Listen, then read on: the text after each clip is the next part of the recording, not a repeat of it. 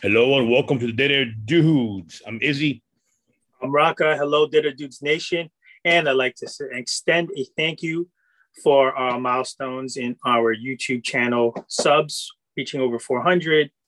And again, for our podcast, which has been downloaded worldwide. Uh, I mean, out of control sometimes. This is great. And of course, all your feedback, likes, subscription, uh, subs, and emails, letting us know how you feel about the subject matters that we touch upon. And today we are reviewing a movie that is real life, based on real life, on a very tragic and heroic event.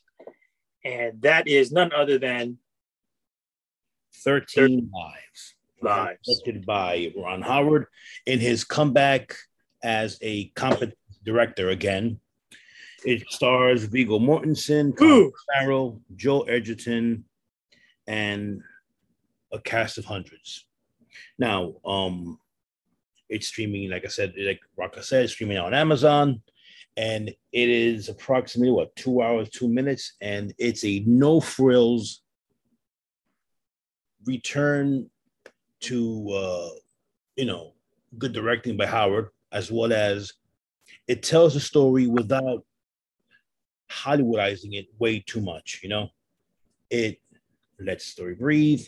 It just, you know, shows you all the points. It's it's taught thriller action when there need to be, you know, a couple tear jerking moments, but nothing that, you know, there's no grand speeches here.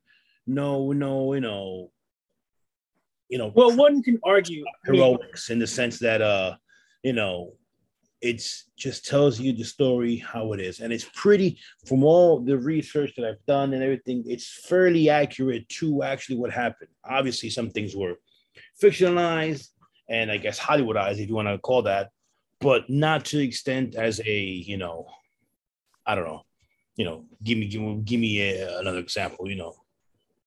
Well yeah there, has been plenty of real life drama yeah. that's been like the like the spectacularized beyond the point. So many.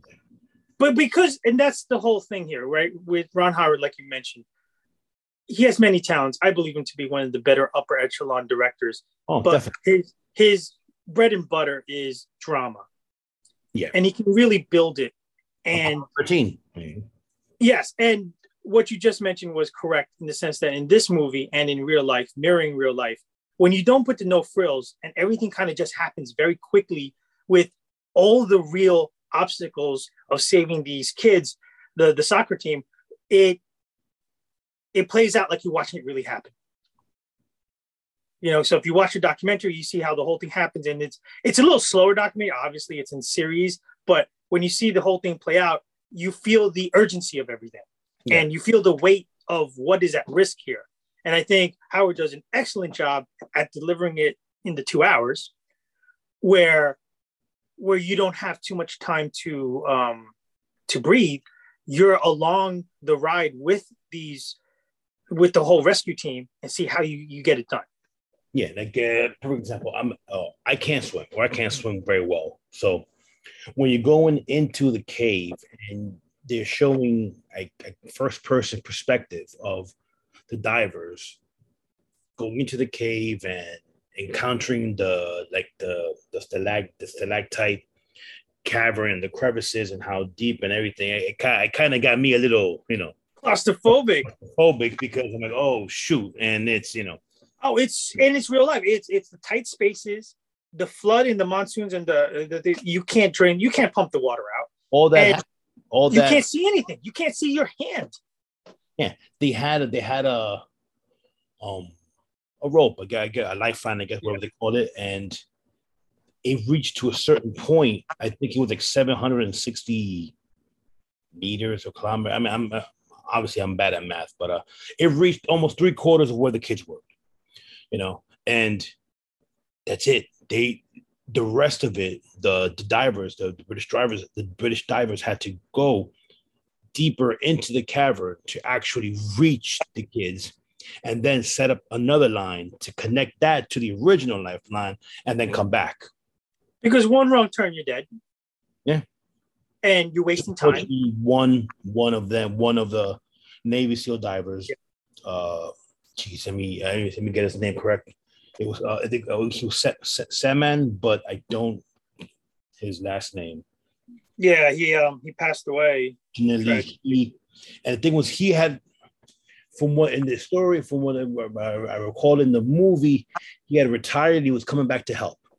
He was on he was on the Navy SEALs for the ten years of ten years prior, and he was friends with a lot of a lot of the guys who were on who were SEALs at the time. And he went in to get the kids the wetsuits. Went in by himself. Imagine taking a big a big bag of suits, you know, through that tight space.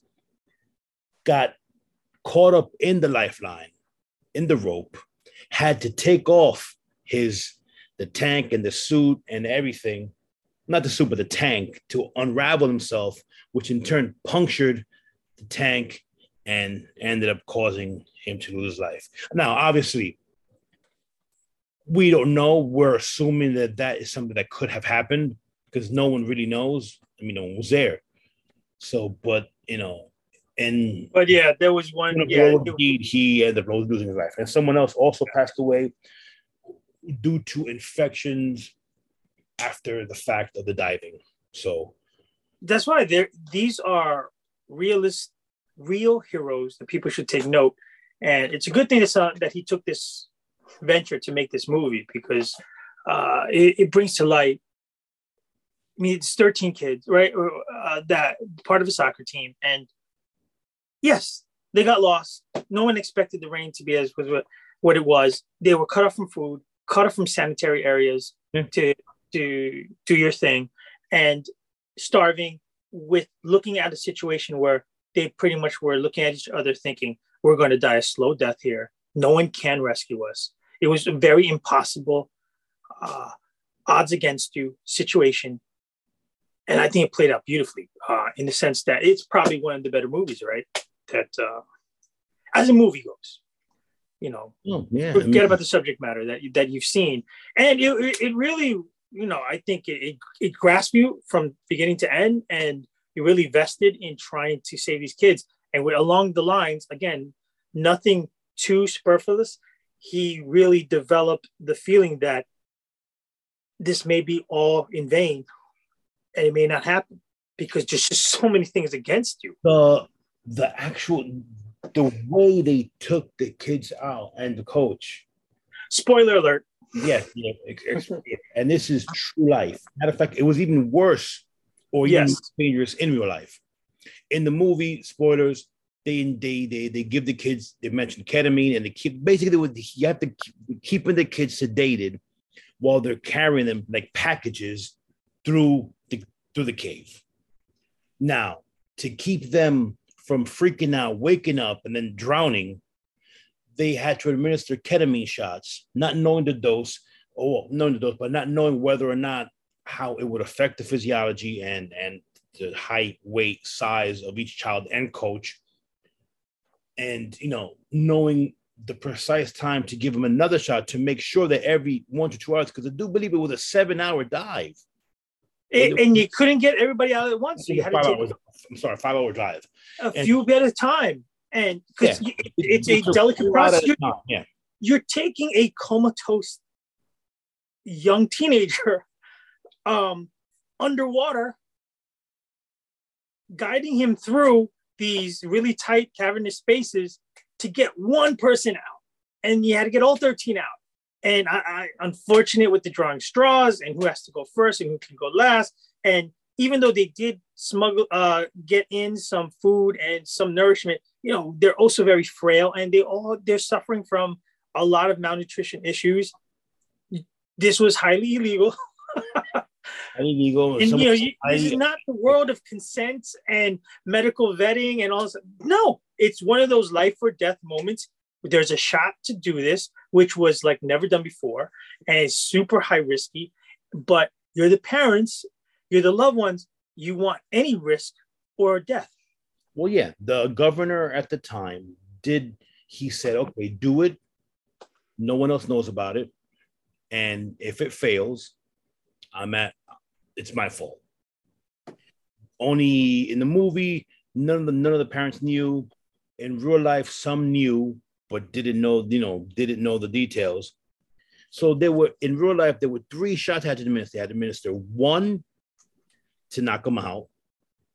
They had to administer another to uh um so to make sure to calm down the the, the production of saliva so that you know right they would swallow it exactly and then of course the the no, the the ketamine the, the actual the actual uh you know so it, it's and i like the fact that there's a little bit it's not overshadowing the rest of the movie where just a little bit of glimpse of the backgrounds of the divers. You know each one has a little bit of a backstory. Excuse me a little bit of a reason why they're there. Because think about it this is this is wholly a volunteer effort. Yeah you know, no one's getting paid for this no one's ordered to do this. Leave um Viggo Mortensen's character Rick he was a retired firefighter who you know who I guess the leader of this and well Colin Farrell's character is a businessman or something and he did this volunteer as well. And they're, the two best divers in the world. Think about the other guys, eh, like, like you mentioned, it's, it's volunteer, but they're the best. And it would it didn't go too much in the fact that oh it was over the top that oh it's Colin Farrell so he needs his hero moment or Viggo Mortensen needs his freaking his hero moment. He even shaved his head. He's almost not you know he's almost you know you didn't even recognize it's him. Well, I think they had to thin down too because these divers in real life were, and of course, it would make no sense if you have a hulky guy to go yeah. through these holes. You know, they had to be rather. Guy, you know, yeah. It was supposed to be, you know, yeah. And going back to uh, Ron Howard, he even mentioned in an interview about the film. This was not a circumstance where the outcome was guaranteed.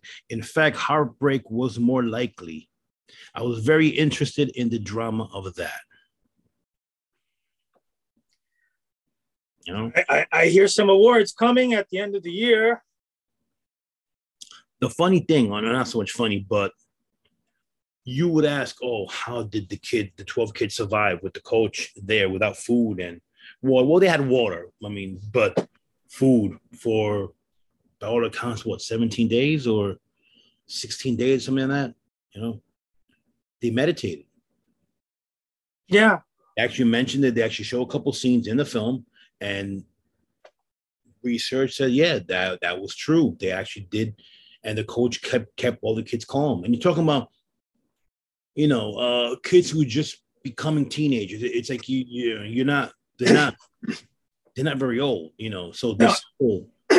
yeah, know? it's it's a group of young boys, right? And they vary in ages, but good point. Not to overshadow the uh, the actual divers, but the coach himself is heroic in how do you manage a situation of young men who've never been in this kind of peril to survive mentally and psychologically and to just keep being positive yeah, because kids can lose it. You you can get anarchy. Somebody could dive out of panic say i'm going to try and find my way out. No and, and it's a testament to leadership. Yeah. and the coach was a kid himself. I mean, he seemed, I mean, I'm not exactly sure his age, but he seemed to be uh, mid to late 20s, possibly early 30s. So he was, so it wasn't like he's a seasoned person, a seasoned, you know, adult who actually, you know, was experiencing this, you know? So, I mean, kudos, bravo to making a movie that for once is human positive and making it into a good entertaining, well done uh, theatrical event. Yeah, I hope you know people get to watch it. I mean, it's not it's not going to blow you over like Prey did over the weekend, or it's not going to you know you know. This is not Jurassic World Dominion. Yeah, but funny you mentioned that because his daughter's in that, but. Uh, yeah, it's it's it's it's a good movie. It should be seen, and it's a true story. So, you know, yeah, you want to feel good drama. You want a little switch, a little break from, of course, you know, summer traditionally gets all these high power action, over the top CGI movies. Take a nice break, reset your your theatrical clock, if you will, and and take a watch. This is a really good film on a very good story. Couldn't have said it better myself. Seven out of ten for me. Same here, here, here. Hope you enjoy. Uh, again, thanks for your likes, your subs, and your feedback. We hope to keep this thing going, and we have a lot of good topics because, boy, summer this summer is filled with nonstop stuff to talk about. Yeah, up and coming, we're going to be discussing Sandman, She Hulk, and many other things. Oh, and of course, Lord of the Rings. I forget that. Lord of the Rings. We got, and of course, Game of Thrones. Game of Thrones. We got the direction that DC is going, the direction that Marvel is going, which we did extensively. Uh, speculations and any anything that we hear from the backdrop channels of of Hollywood, we'll bring to you. And again, um, we like to expand our horizons worldwide, and we've watched a lot of international films, which should get the acclaim that they normally don't, because I think they're raising the bar. Not just meeting the bar of like Western and Hollywood. I mean, they're at some cases surpassing it. You should give it a try and watch some of these movies. Definitely. Could have said it better myself. Okay, I'm Rocka. I'm Izzy. As always, please like, comment, and subscribe to our YouTube and our podcast. And thanks. Take care, guys. And always save the whales.